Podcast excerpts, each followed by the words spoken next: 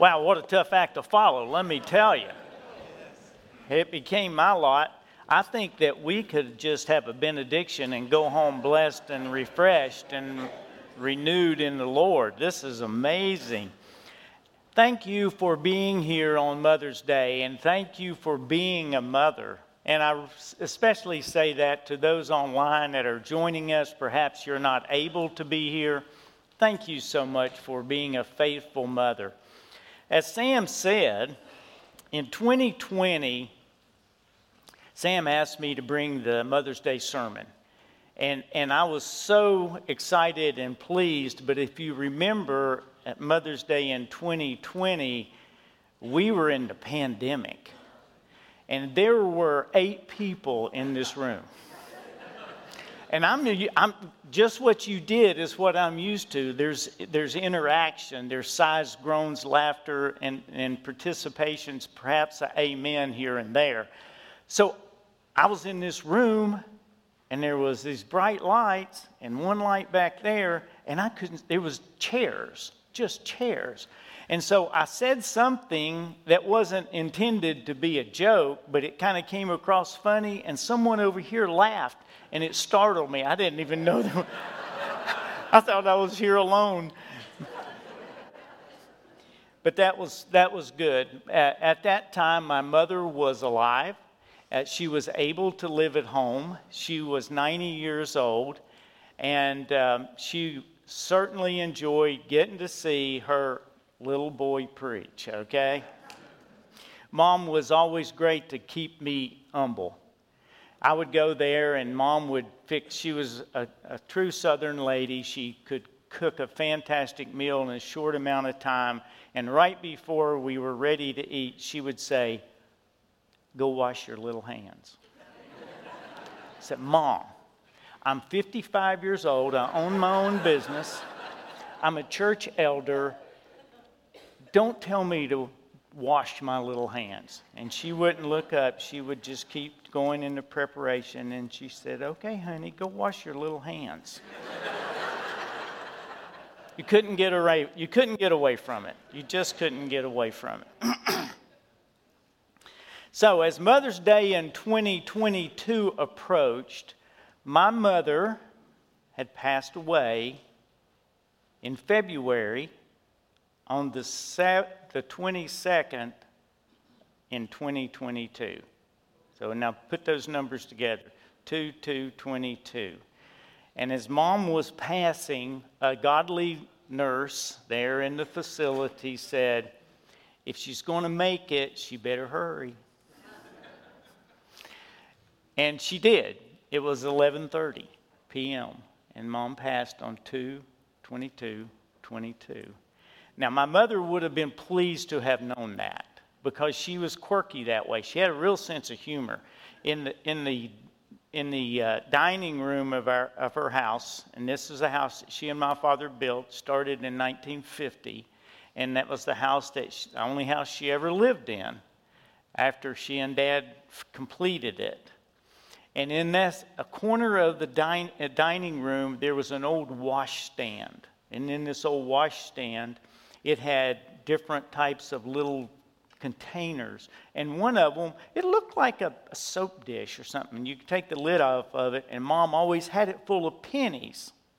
And this is to show you how quirky and funny her personality was.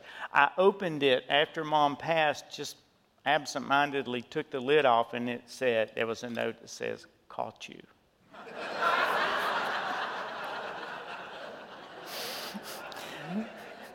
That was the type of lady that she was. so, as Mother's Day approached in 2022, I was, Sam had asked me to preach again, and I was so excited. I got to tell this life story of my mother and how she influenced me growing up. Um, and on Friday night, I started feeling just not quite right. And a little later, oh, you get that feeling where, yeah, I got a fever. I know I got a fever. So I took it, and it was 101. And I knew I had to call Sam and Doug. Because if I showed up here with 101 fever, they would have beat me to death. so I gave them a call and let them know, and I was I was sorely disappointed. I really was. It, it was just a disappointment. So, mom would have been very pleased, though, nonetheless. So now, this morning, Sam read those passages from Proverbs chapter 2, 1 through 15. And you may be sitting here this morning in Mother's Day service 2023, and you're thinking, those are a little odd for a Mother's Day sermon. But let me tell you, they're really not. Those were the words that of wisdom given to us to use to train, teach, and motivate our children to be godly. And if you read those passages, you will see that there is a great parallel to the book of James, where James encourages us if we lack wisdom, ask for it it's available to us. so, what I'm intending to do today, and if you still got your finger there in Proverbs, we're going to look at a couple other verses really quickly that will relate. In chapter 3 and chapter 4, if we look at the beginning first verse of chapter 4, it says, and I'll give you a moment to get there. Hear, O sons, of father's instruction, and become attentive that you may gain insight. For I give you good precepts to do to excuse me, do not forsake my teaching. Now, if your Bible looks like mine, that's on the right hand column. Over on the left hand column in chapter 3, if you look at verse 21, it says, My son, do not lose sight of these keep sound wisdom and discretion, and they will be life for your soul and adornment for your neck. There is goodness to be learned from the word of the Lord, and it, is, it has been repeated here for us to embrace that repetition as importance. We understand that that's what the message is for us to grasp the word of the Lord. And mothers, I encourage you to teach. In 2021, I brought the sermon with the emphasis on teach, train, and model. Teach, train, and model. And I went back to the example of Timothy's mother and grandmother, how they taught him, trained him, and modeled what they were teaching. Today we're going to we're going to parallel that, but we're going to kind of take it in a little bit different direction. But first, I want to paint a word picture for you. I want to paint a word picture for you of this woman who was my mother, who became a pastor's wife, the preparation through and during her life that prepared her for that important message, mission of being a pastor's wife. so, let me give you an idea of how important all this is.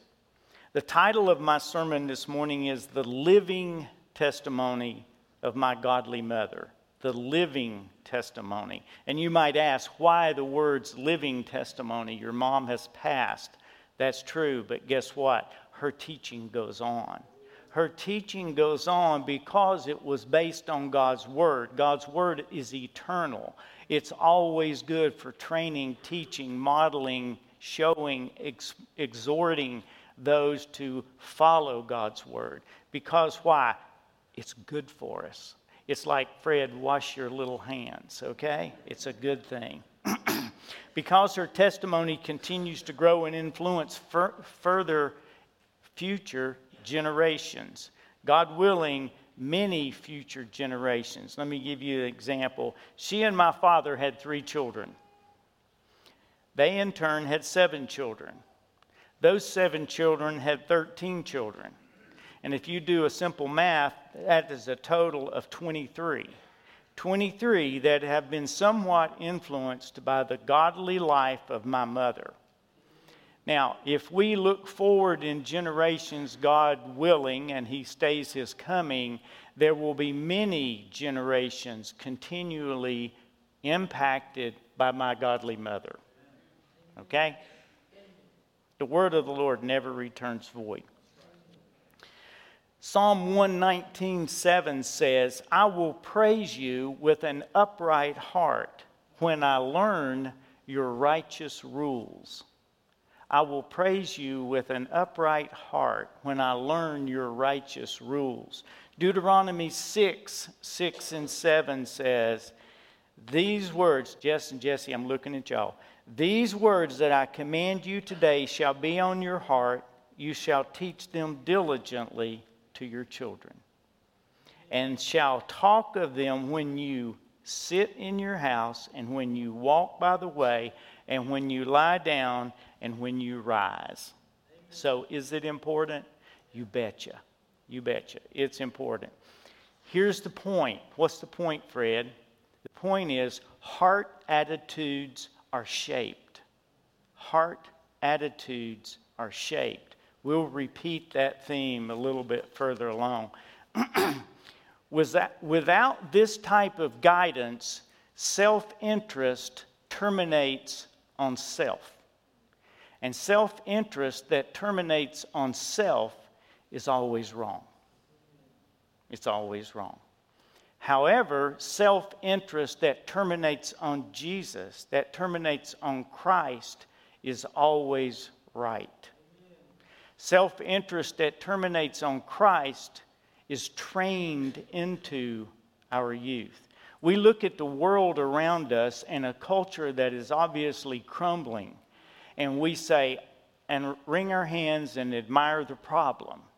But what's the solution? The solution is teach, train, and model. The solution is guide them toward Christ.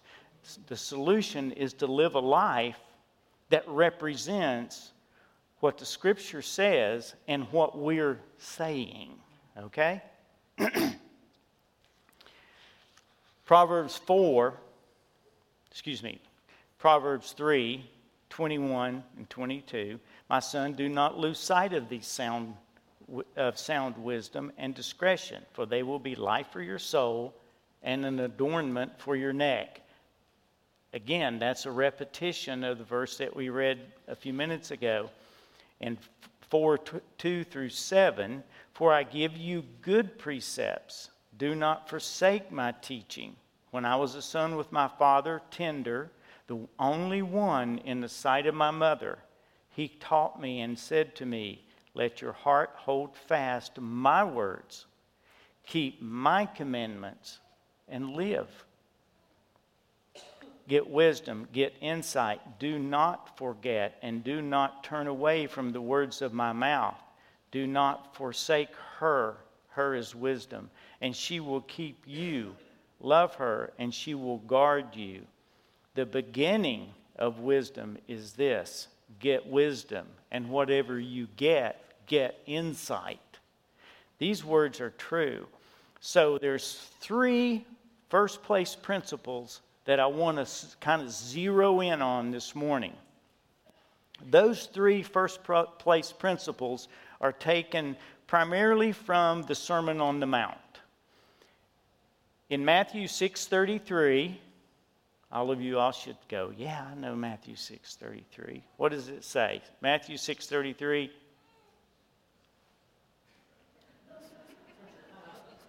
But seek first the kingdom of God. I thought all these all middle schoolers would chime in. But seek first the kingdom of God and his righteousness, and all these things will be added to you. The second one is Matthew 7 12. We call it the golden rule.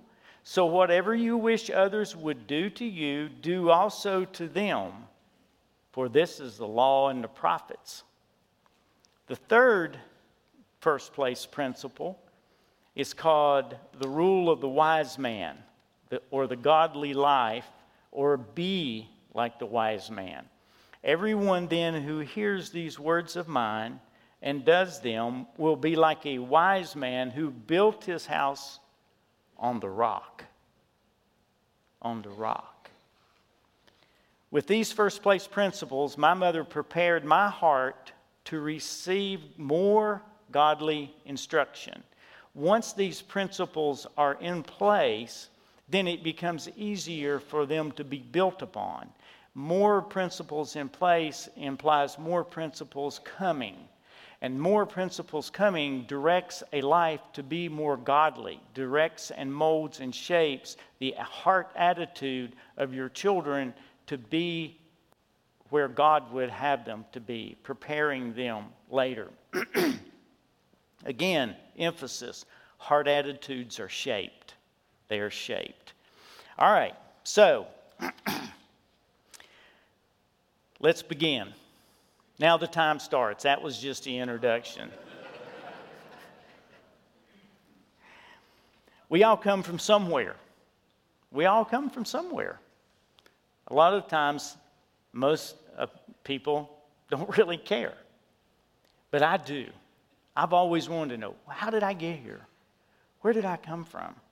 So let me give you some un- insight in, into my mother's background. There are many hearing this story of my upbringing, and they can't really relate because their early years were not like mine. You may not have come from a Christian home. My father was a pastor for 57 years. Uh, I'm a PK. I'm, I'm the middle child in the, of a PK. So, man, you talk about two strikes, almost three, and I'm out. not really, not really. So, if you were not raised in a Christian home and perhaps you came from a dysfunctional family, a family with issues, a family that never quite seemed to get it right, you always compared yourself to those other people and everything looked like lollipops and, and rainbows for them, and you don't relate to, to what I'm saying. God heals the brokenhearted. He binds the wounds of those who are wounded we can trust in Him. People are imperfect, they always will be. Christ is able to redeem your past and to establish you now by the power, by the power that is available to us from His Word. He speaks to us from His Word. So let's begin this short introduction of who my mother was and where she came from. She, my mother was born on October the 31st, 1929. She loved to say she brought the Great Depression. and if you're too young in here to know about the Great Depression, just hang around. We're about to experience it again. she was born the middle child of five she had an older brother and sister, and a younger sister and brother. So she was right in the middle there. They were a large family living in the hills of Virginia, about 35 miles northeast of Bristol in Smyth County, Virginia, along the I 81 corridor, beside of the Holston River. The Holston River originates in the county that I was born in. So river you see up here on I 40 when you cross into, into the city of Knoxville is about that wide in the county I grew up in. So, some of you are familiar with the Virginia Creeper Trail. Got any Creeper Trail people in here? All right, yeah, there you go. Or the Mount Rogers National Recreation Area. Uh, perhaps the Barter Theater in Abingdon, Virginia, the State Theater of Virginia. my mother's mother, my grandmother, came from a neighboring county about 25 miles east, and she came to Smyth County to be a domestic servant. She was 16 years old. There was a family that large, owned a large farm. The owner was a doctor in town, small town, 2,500 people at tops, and she came to be a domestic servant for these folks. Well, there was a young man who lived nearby that had to ride his horse past that farm when he went to town. And amazingly, his horse always seemed to be thirsty at that spot. And he would stop and water his mount, and he would catch glimpses of this pretty young domestic servant who's taking care of these people and their children and that became my grandmother. And she had been raised in a neighboring county by a pastor's and his wife who took, took her family in because the parents had died. See how this all comes together? This is God's divine providence, how He brings together things to accomplish His will that we may not understand, and we certainly can't plan.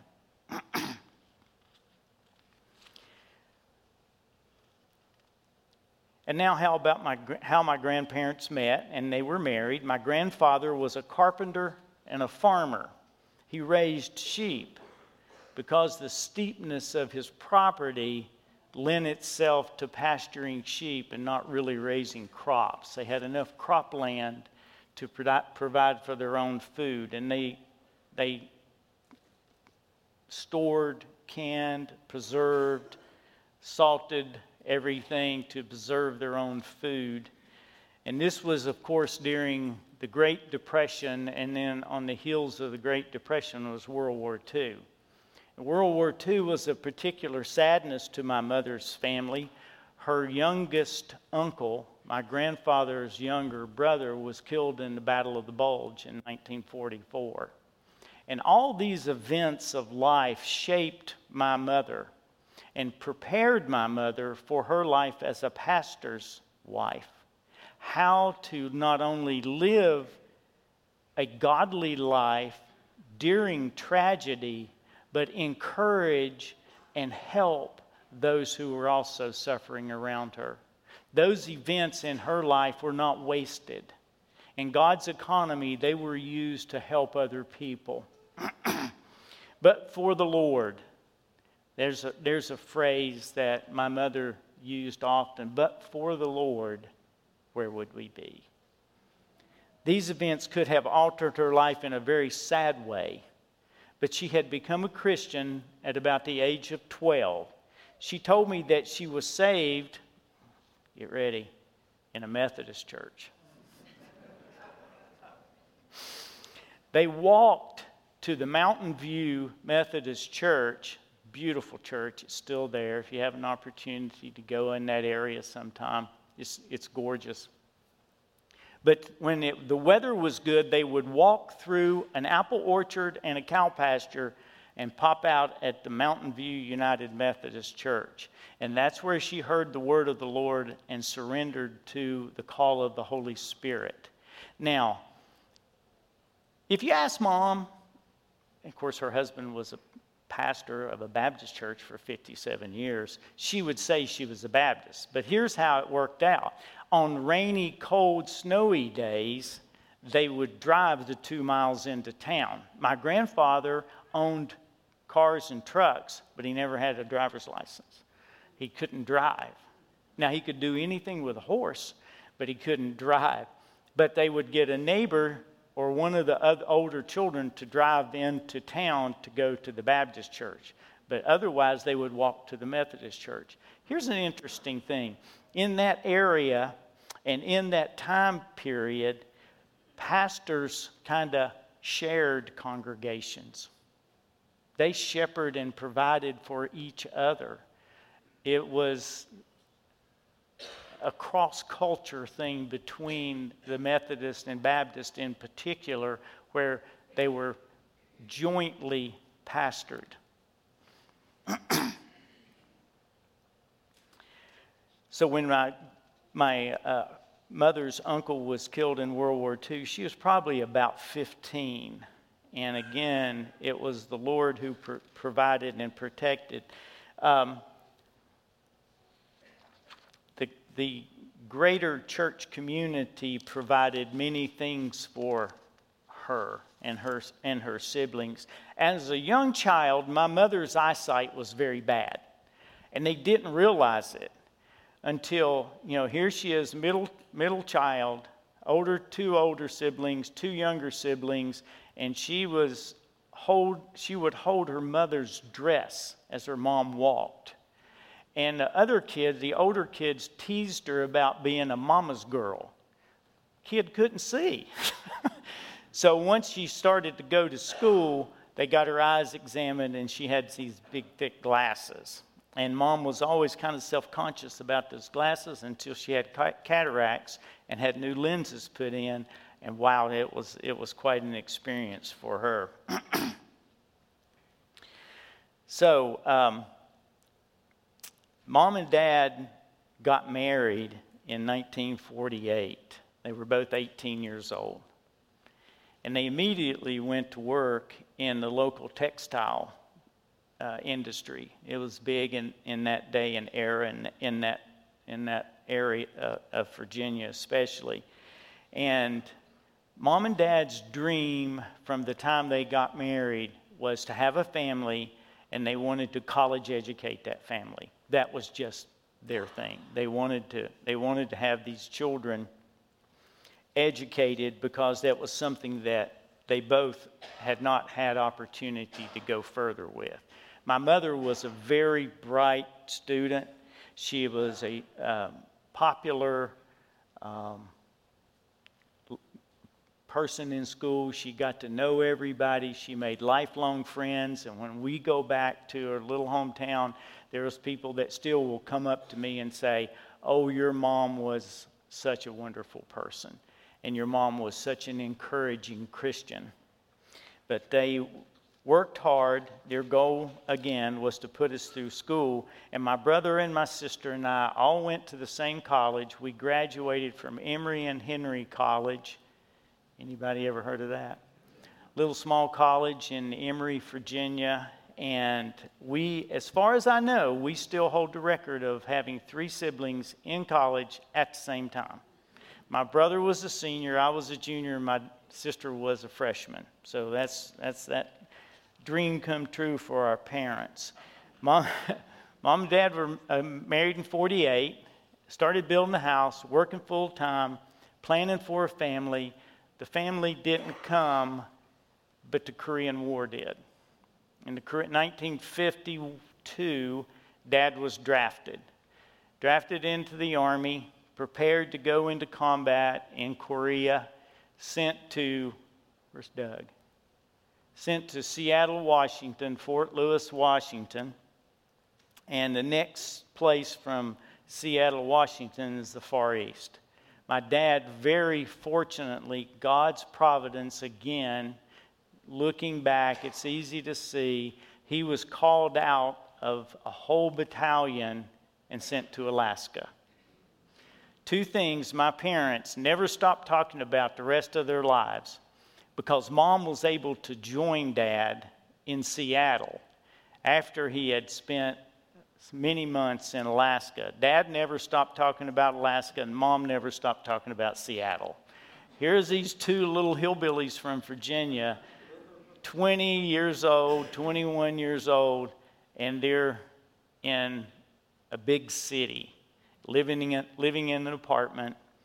And God is at work the whole time. God's divine providence saved Dad from going to Korea, saved him from possible uh, being killed in combat, and gave them an opportunity to live in an area that was different and strange. But with the war behind them, Dad had completed his house, and again they prayed for a family.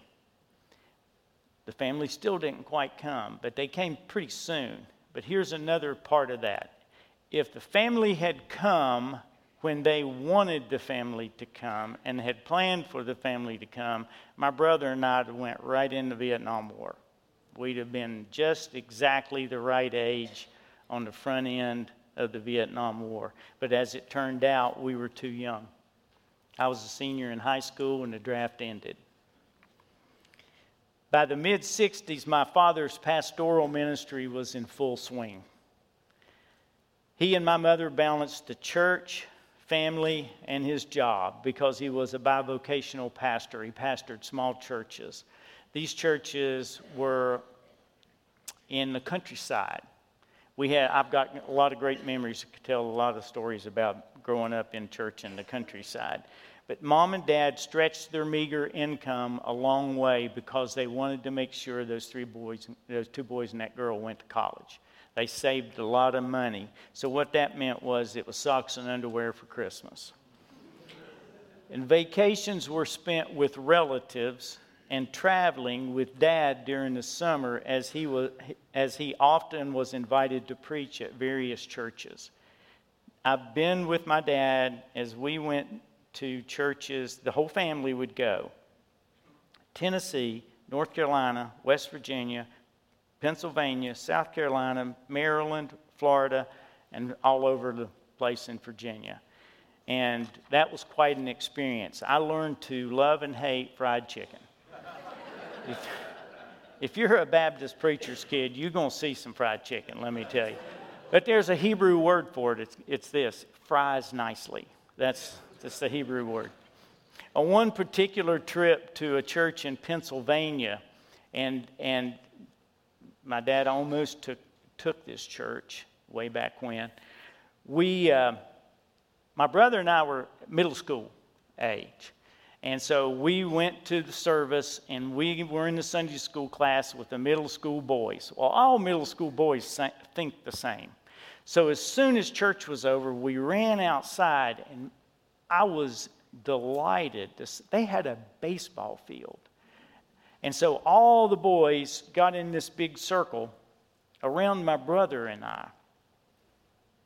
And I thought, well, this, I didn't think anything of it. This is how you choose sides. You choose up and you've got two, a team and you go out and you play baseball. And the, one kid stepped forward and looked at my brother and I and he said, Now talk. That's when I learned I had an Appalachian accent. These Pennsylvania boys were hearing two Virginia hillbillies from the Blue Ridge Mountains speak their native tongue. They, they, were, they were quite impressed. There was an, another um, salient point in my upbringing as a preacher's kid mission trips. How many of you have been on a mission trip? How about a mission trip to Mexico? Okay, yeah a mission trip to Mexico when you drove. My dad bought a brand new Buick. If you were a Baptist pastor in those days, you had to have a Buick. I'm telling you. The, you know, the Methodists would drive a Chevrolet.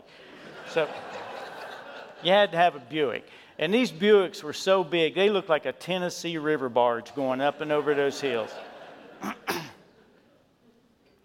So our mission trip to Mexico was in 1968.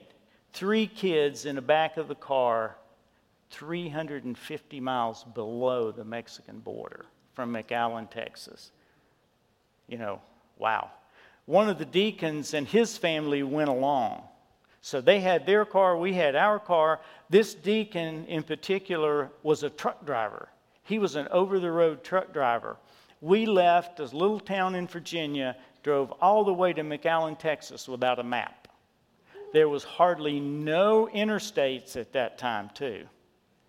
And so here we are. My mother was a nervous wreck. She was like, Where do we turn? I don't know where the road is. What road number are we supposed to be on? I said, Just trust the deacon. So there you go, deacons. Just trust the deacon. That's all you got to do. And this was a real cultural experience when we got to that Mexican border. Never, I'm a kid from the hills of Virginia. I've never seen a border before. But it was real easy getting across the Mexican border. I saw $5 go out like that, and we were in. It was harder getting back in the States than it was getting out. After we arrived at the missionaries' compound, and literally they had a compound, we took a couple of days to rest and kind of you know, get, get ready for the mission trip. So we went then and visited local. It was a pretty big city where we were. Huge, huge, you know, Catholic presence, big Catholic cathedrals. We'd never seen anything like that. We saw the local Christian church there, which was quite small, as you would imagine, but growing. And there were many churches planted throughout this city. But we decided to go out and visit a new church plant in the Chihuahua Desert. What an experience. Well, we were going to camp out. Well, you got middle school boys, They loved to camp out. They couldn't wait to camp out. So we got in a car, no air conditioning, and drove through the Chihuahuan desert, and you couldn't roll the windows down because the dust would come in. It was like being in an oven. And uh, we were suffering for Jesus, let me tell you. we got to our camping spot, and why they picked this spot, I'm not really sure because it didn't look any different than any other desert part that we had driven across. And so we set up our camp there. Then we went over to visit the church, this little local new planted church. They were having a funeral. Never seen a funeral like this before.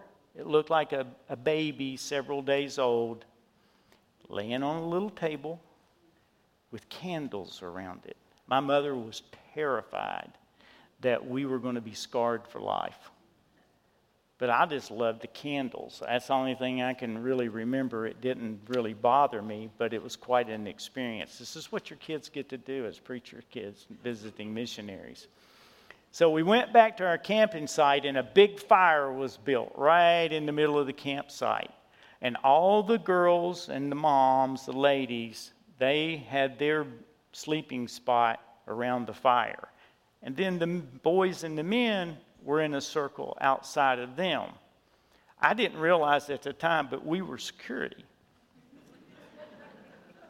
the missionary and his oldest son were armed because they'd been to this spot before and had a bad experience. There were banditos out there in the Mexican desert. We didn't see any. We had a great time. I saw two little Mexican boys that would probably have been about my age and they were they had slings, not slingshots like we have in Tennessee, but real slings. they had two rabbits and a roadrunner. Pretty good shots with those things, and that was their dinner. Um, so don't complain about your mission trip if you can't plug in your laptop or your hair dryer, okay? Here's my closing remarks and application. And closing takes a while, so don't get too excited, all right? Remember the three rules. Remember the three rules? The rule of the king, Matthew 6:33. Seek ye first the kingdom of God. Seek ye first the kingdom of God. Rule two, two, the golden rule. Do unto others as you would have them do unto you. Do you think that we had any conflict on a three week mission trip to Mexico driving? There was tons of conflict. But guess what? We had to work it out. We had to work out our differences. We had to say, I'm sorry. We had to ask, Would you please forgive me? We had to reconcile. These are concepts that we've gotten a long way away from. And I really want to call that to our attention. The Golden Rule says that if you would do unto others as you would have them do to you. My mother never let us forget that. I would come in complaining about my little friend at school or at church had said or done this, and she'd say, if you're going to be a friend, if you're going to have friends, you've got to be a friend. I got an amen here.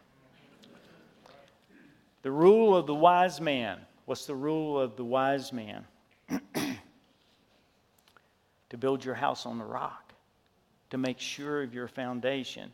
In these three rules, you will also find the essence of a Christian worldview. There's the essence of a Christian worldview as it pertains to a very important topic. If you've got your Bible, let's look at Matthew chapter 6. Matthew chapter 6. And I am closing. Matthew chapter 6, verses 7 through 15. These are super familiar. And when you pray, of course, this is Jesus speaking, he's responding to the disciples who have asked him how to pray. When you pray, do not heap up empty phrases as the Gentiles do, for they think that they will be heard for their many words. Do not be like them, for your Father knows what you need before you ask Him. Pray then like this. How's He tell them to pray? Our Father in heaven, hallowed be your name. Your kingdom come, your will be done. On earth as it is in heaven. Give us this day our daily bread and forgive us our debts. Some of you may have learned that. Forgive us our trespasses and le- as we also have forgiven our debtors. And lead us not into temptation, but deliver us from evil. For if you forgive others their trespasses, your heavenly Father will also forgive you. Just let that sit there for a second. You have to forgive. You have to forgive. You are going to be sinned against. I'm sorry to be the one that tells you that, but you will be sinned against. And you need to forgive and seek reconciliation. Verse 15, but if, but if you do not forgive others their trespasses, neither will your Father forgive your trespasses. It's heavy stuff, folks. This is heavy stuff. We need to always be quick to forgive, slow to anger, quick to forgive, open for reconciliation, seeking reconciliation. Do not let a bitter root take hold in your life. this is from Jesus' words on the Sermon from the Mount on October, excuse me, on February the 2nd, 22nd, in 22, my mother left this earth and stepped into the presence of our Savior. Amen. Her earthly work was done, but it still impacts, it goes forward. And I'm sure that she heard the coveted words well done. Well done.